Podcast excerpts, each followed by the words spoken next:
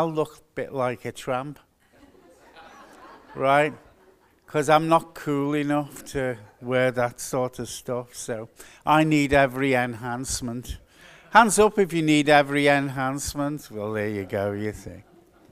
Praise the Lord. Father, I just pray that as I just share this message, people's hearts will be healed, the brokenhearted will be bound up. That, Lord, that uh, long standing injuries and pain of the heart will be lifted. That souls that have um, been damaged will be restored.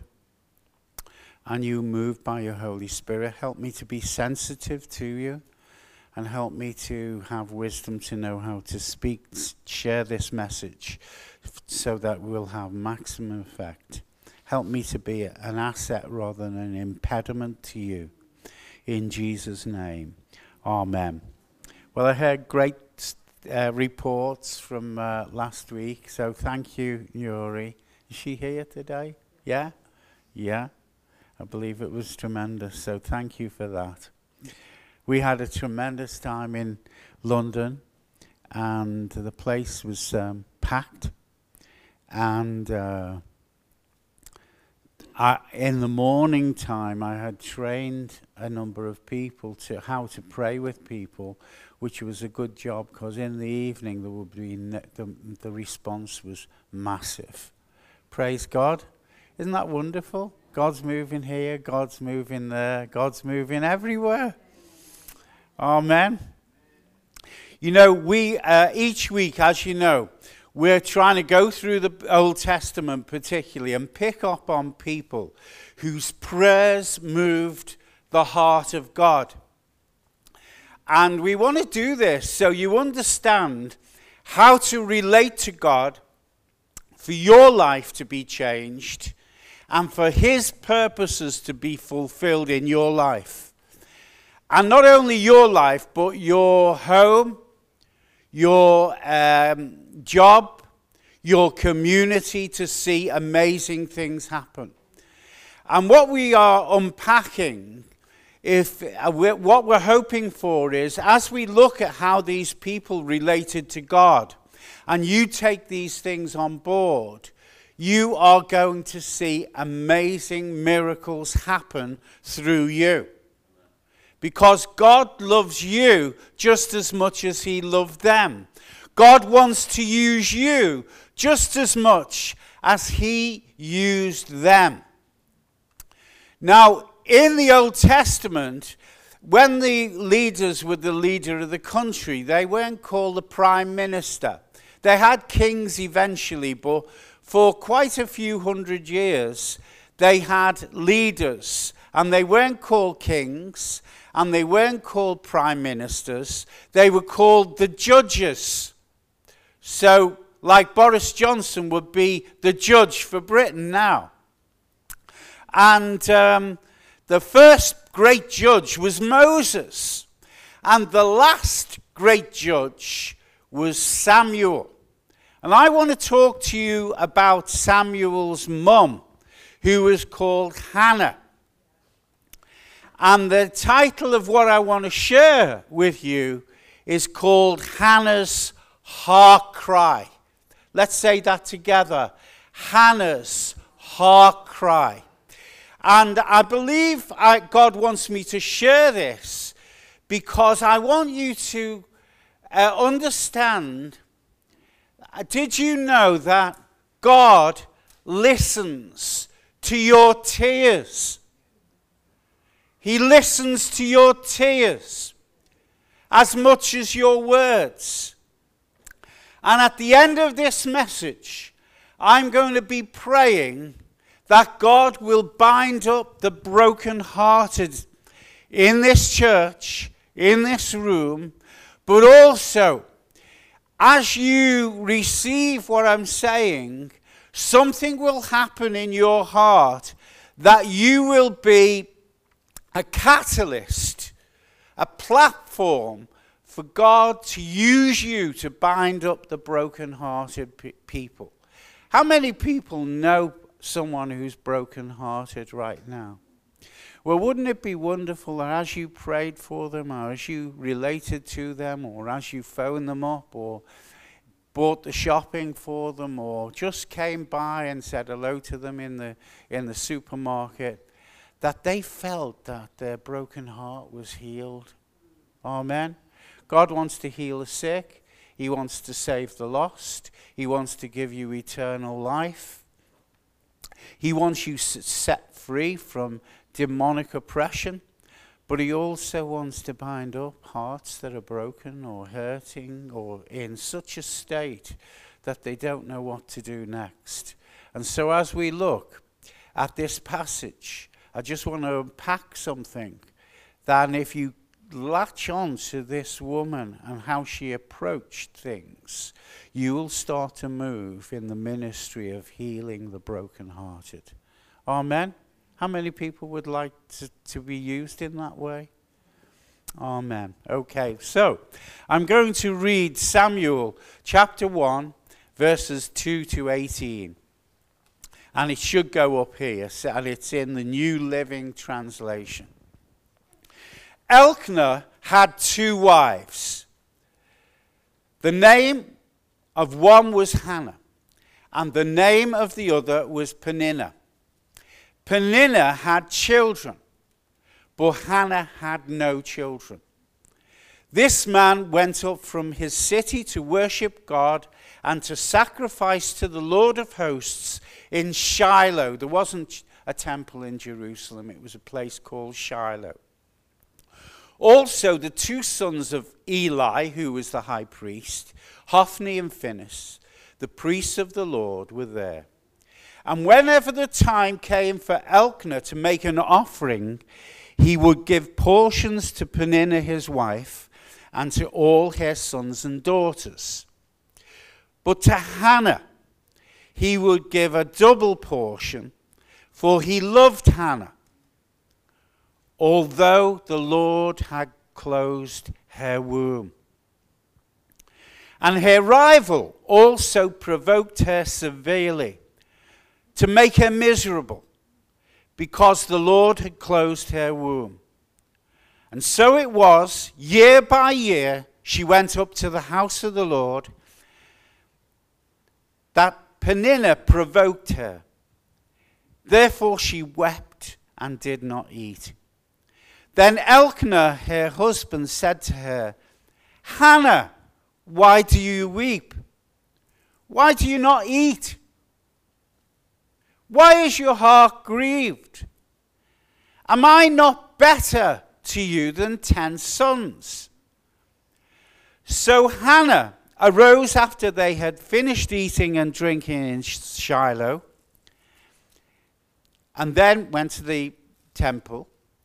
Now Eli the priest was sitting at the seat of the door of the tabernacle of the Lord. And she was in bitterness of soul. And she prayed to the Lord and wept in anguish.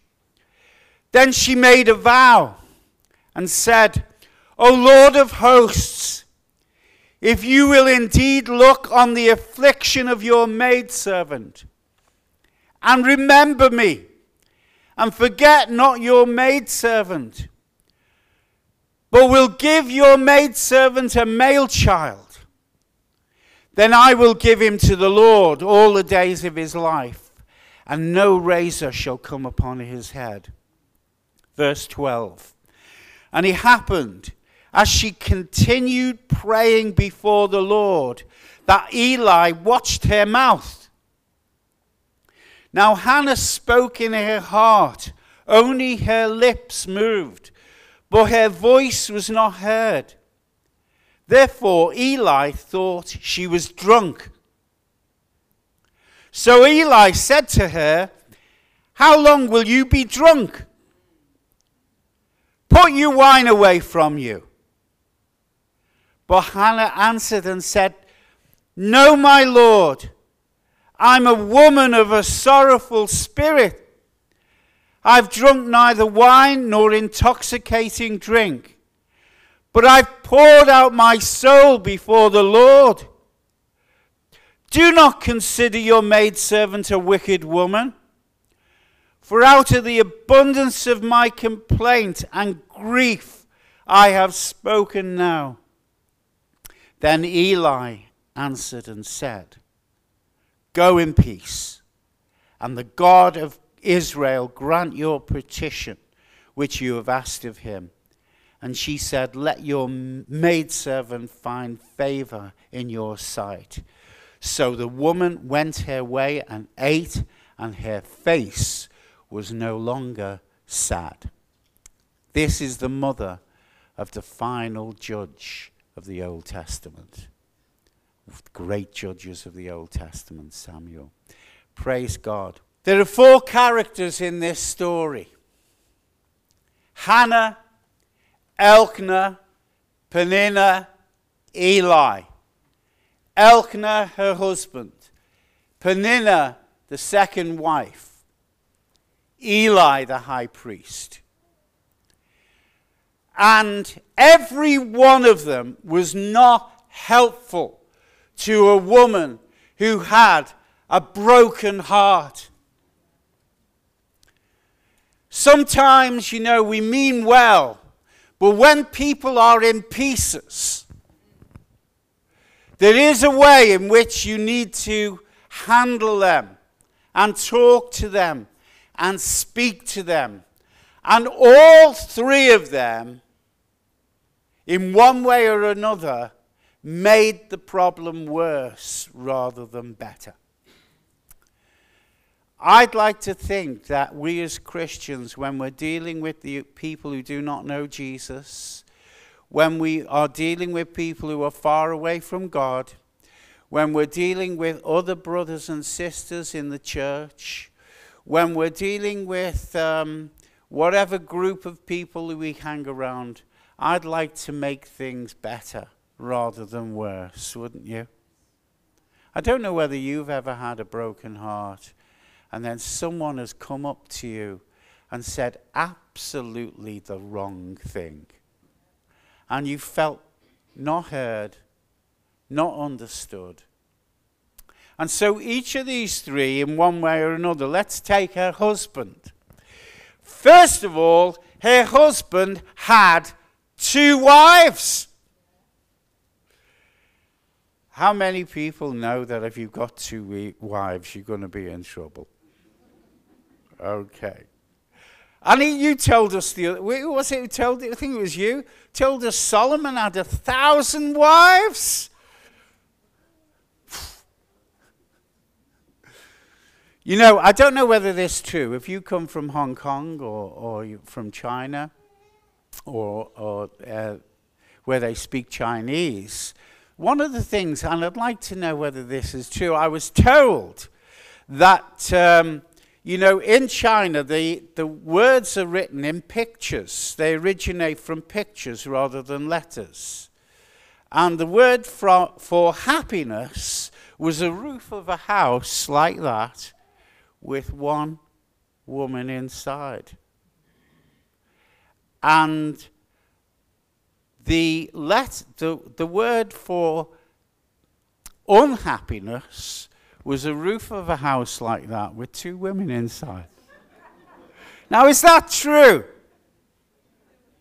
Maybe not true. Well, he had two wives.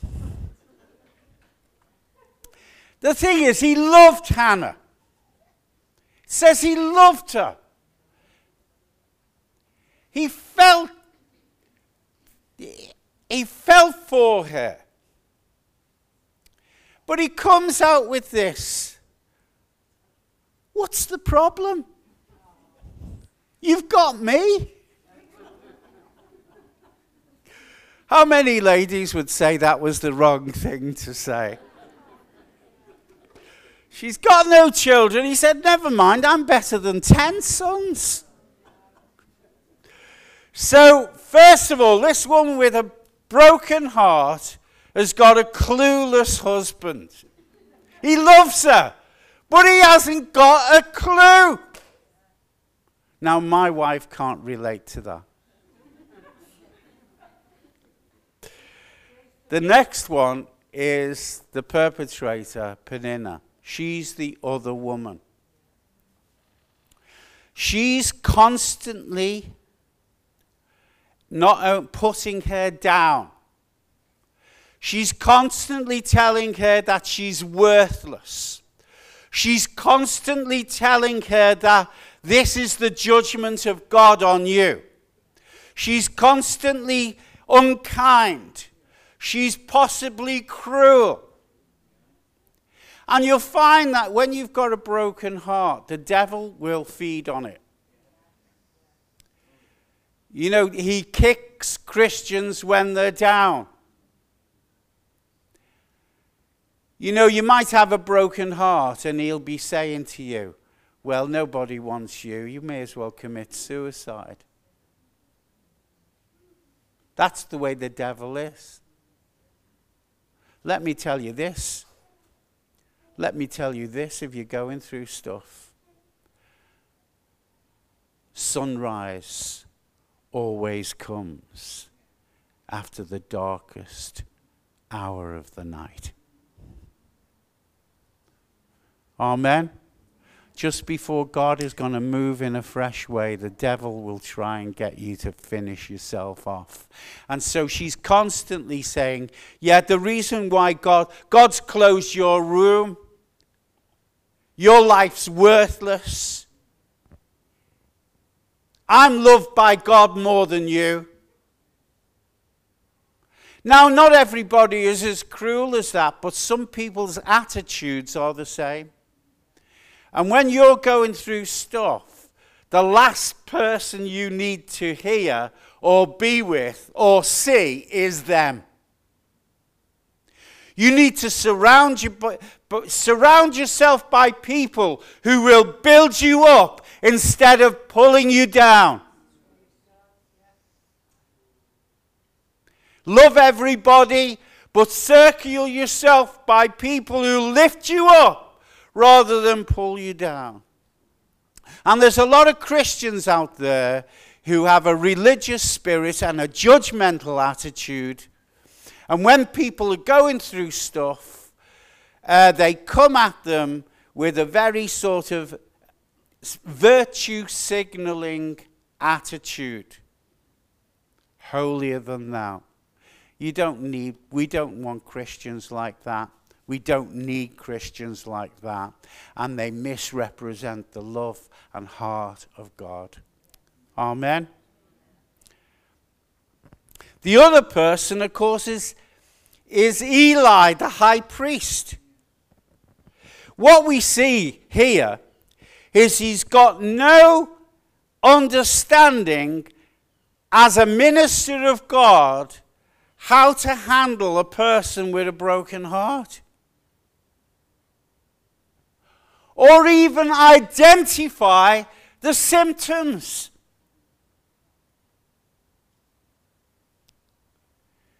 Because as she's praying and pouring out her soul, he's thinking, she's drunk. What are you doing in my church? Clear off. There are ministers like that. They just want ch- they want a group of people around the church that haven't got any problems in their life. But I tell you, we're called to carry a gospel to reach the people with problems. God didn't save you to avoid the problems, the pain, the hurt, the brokenness, the sickness in society. He wants you to come right down to where people are and feel their heart and hear their complaint and reach out to them with the love of God. Not with a sermon or an attitude or a platitude, but just the love and compassion of the Lord. How many times in the Bible, when Jesus looked at the um, multitudes and it says he was moved with compassion? God has, to, if you're a minister like me and you have uh, no compassion, the power of the Holy Spirit can never move through you. Okay, so she's got two problems no baby and a broken heart. In her mind, she's thinking, the problem I have is my womb has been closed by the Lord. I need him to open the, my womb. But she had more than a closed womb, she had a broken heart. And sometimes when we have a problem in our lives, it's usually not the only problem. You know, we sometimes think, I've got this problem, and if I can sort this problem out, I'll be all right. But usually, behind the problem, there's another problem. Behind the pain, there's another pain. And that's why, as we pray with people, we shouldn't just hear what they say, but listen to the Holy Spirit, what He's saying. I was talking to somebody the other day, just messaged them before I came to the meeting, and talking to her, and then I prayed for her, and as I prayed, I said, Someone's put a curse on you. And I commanded that curse to come right off.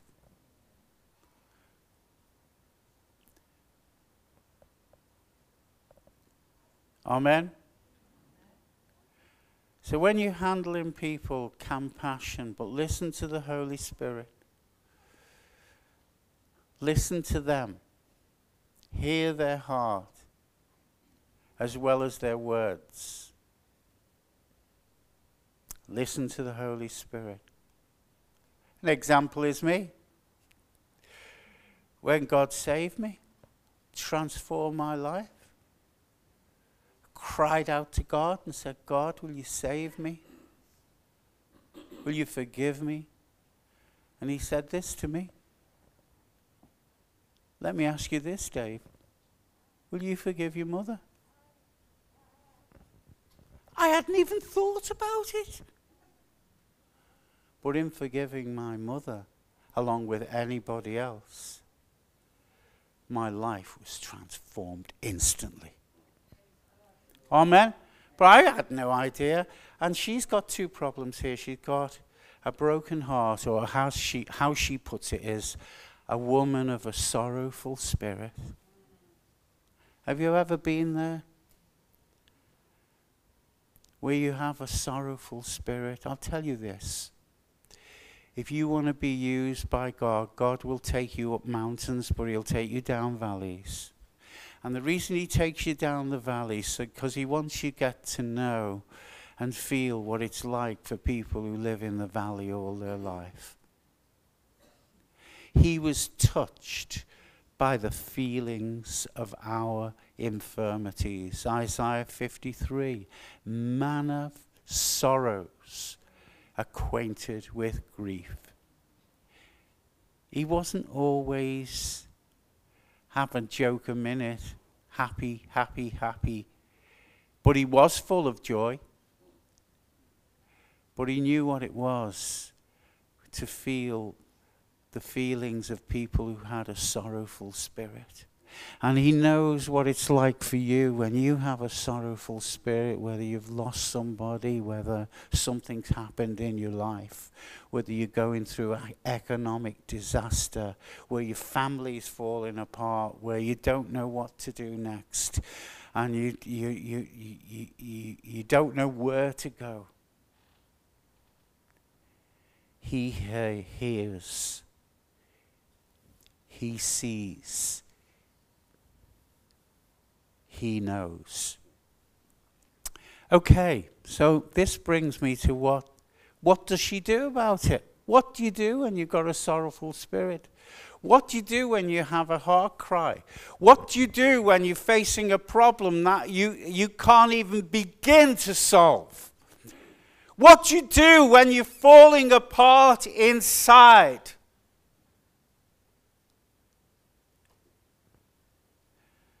She cries out to the Lord. Amen. See, when you're falling apart and things are going wrong and, and everything's not working out, there are other methods of dealing with that emotion, like com- moaning. The children of Israel in the wilderness. Moan, moan, moan, criticize, criticize. You can get bitter and bitter, and you won't only have your problem, but you'll have a bitter soul and then you've got a real problem. Because once you have a bitter soul, there's a demonic ingredient in your pain.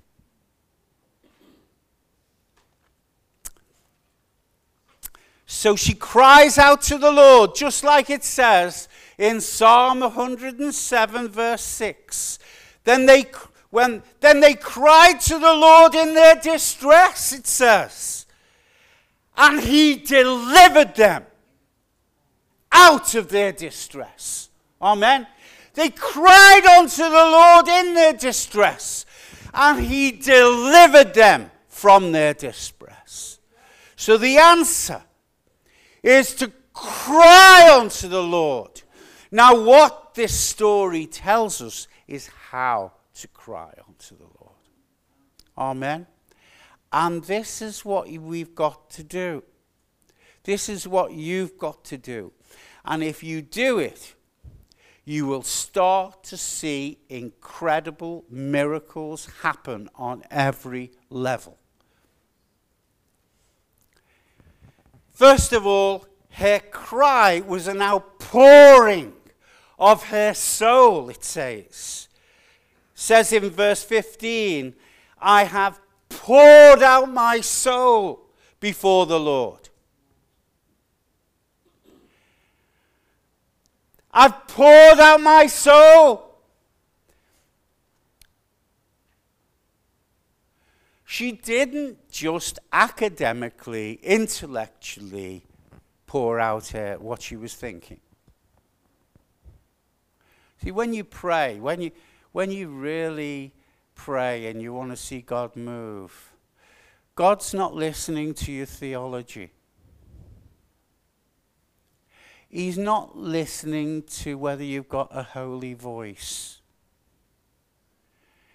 He's not listening whether you got every box ticked. He's not impressed by your eloquence. But what moves him is when you outpour your soul. You've got to start outpouring your soul to God, not to people. That's what people do. You see, that's where you get wrong. When you're really upset, you're pouring your upset out onto people. And usually you come out with the wrong stuff and you know, it's like snakes and ladders. You've just gone down 500 squares, you know, in your relationship with somebody.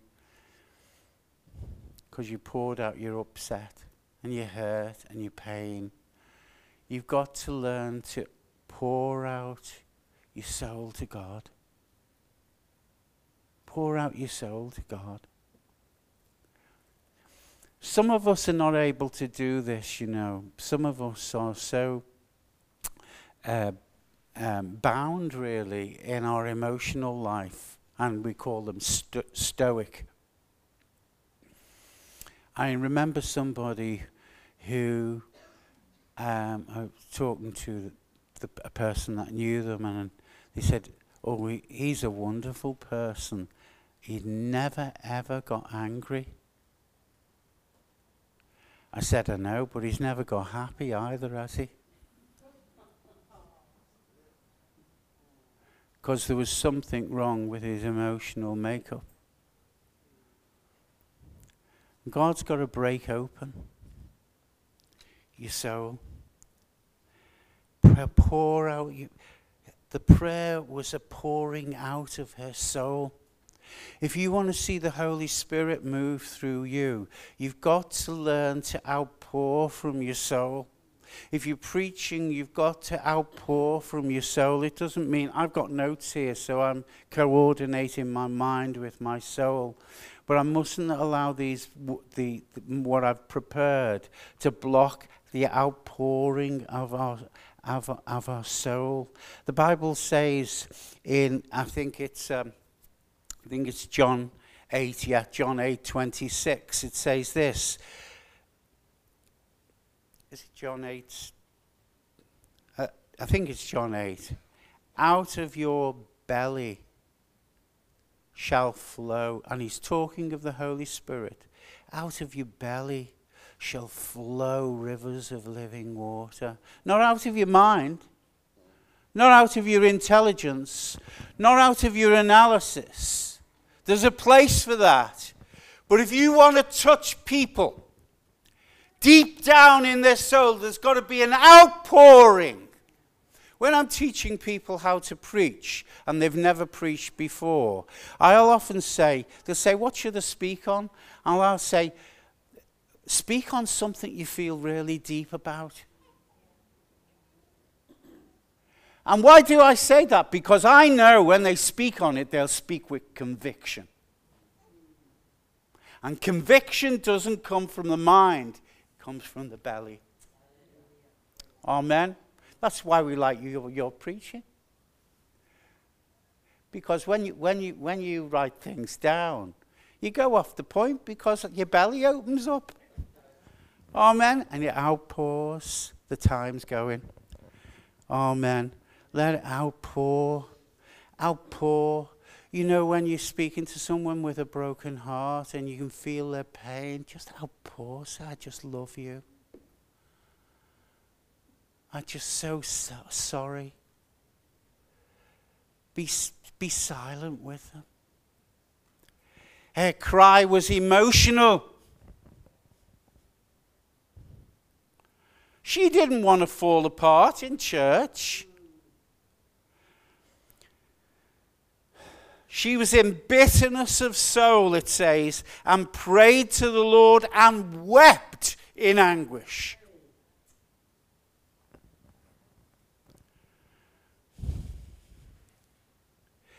As I was preparing this, the Lord told me to tell you this. Our tears speak to God. Our tears are more powerful than our words. When you're praying, He sees that we sing a song, don't we? He sees each tear that falls and hears me hears me when I call. Sometimes you don't know what to say. You not only don't know what to do, you don't know what to say.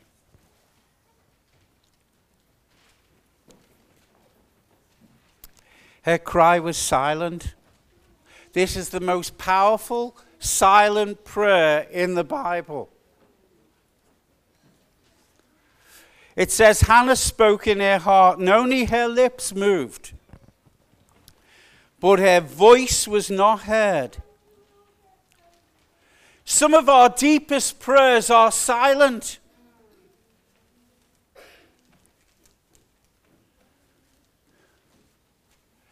You know, when you move back in your soul and you can't speak, uh, God is not listening to your words anyway, He's listening to your tears because He loves you and feels for the, your, your pain, your infirmity. It says this in Romans 8:26, the Spirit helps us in our infirmities. How? With groanings that cannot be uttered. The deepest prayers are not words, they're groanings, they're tears. This is intercession. This is a level of prayer that moves things that we cannot move. Her cry was specific. She couldn't speak, but she knew. It says, Give your maidservant a male child, and I will give him to the Lord all the days of his life, and no razor shall come upon his head. In other words, he was a Nazarite, like Samson.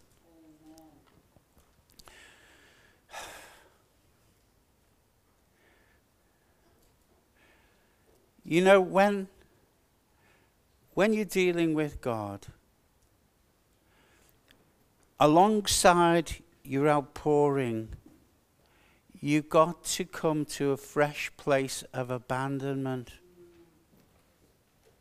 Whenever you think about your life, whenever you've moved forward with God, you've been through some stuff and you, it's brought you to a fresh place of abandonment. So these tears were not insincere, they weren't self focused alone. If you give him, me my, the, a son, I'll give him back to you.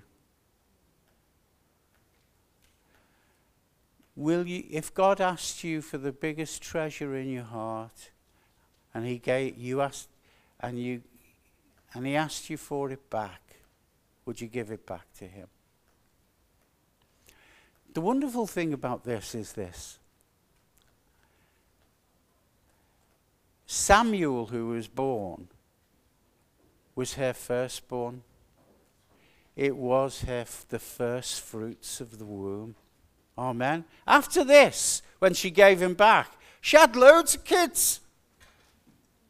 If you give things back to the Lord, particularly the first fruits in any area, you will multiply unimaginably more than you could possibly ask or think. Whether it's money, whether it's children, whether it's career. Amen. I say this about giving there was, there was a man they thought was mad. The more he gave, the more he had. Try it. Her cry was criticized. Eli thought she was drunk, it says in verse 13. Now listen, sensible, rational Christians don't like religion on this level. It messes everything up. It breaks convention. It ruins the services. It embarrasses the new the visitors. But you know, she couldn't care less, really. You've got to really not be affected by what other people think. Amen. If you're conditioned and shaped how other people think about you, you'll do nothing for God. You know, David was criticized. She's criticized because she pours out her soul and it looks strange. David was criticized because he danced before the Lord half naked. Joseph was criticized because he shared his dreams. The woman with the alabaster box in front of all the religious leaders was criticized as she poured out the most valuable thing she had on Jesus' feet. Listen, let me give tell you this. If God starts moving in this church, embarrassing things will happen that breaks what you think is a sensible meeting.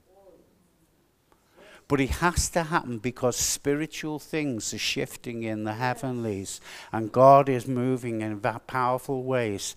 And there'll be overspill and there'll be over things. You, you can't, when God starts moving, you can't keep every base tidy. Amen. We'll try, won't we?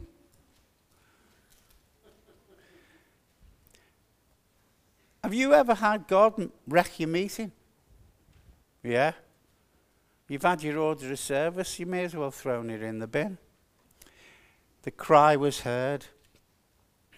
Go in peace, and the God of Israel will grant your petition which you've asked of him. You know, the word we name, she named the child Samuel, and the word Samuel means heard by God. Amen. Her womb was opened. Sometimes when I've prayed for people with can't have children, I've said, look, I'm going to pray for you, but don't be surprised if you end up with 10 kids. Because this, once the Lord opens the womb, Amen. Has God shut your womb? In terms of finance, in terms of spiritual life, in terms of fruitfulness in your ministry, in terms of growth in your church, in terms of uh, influence in your society, in terms of the salvation of your children, or your prospects in life.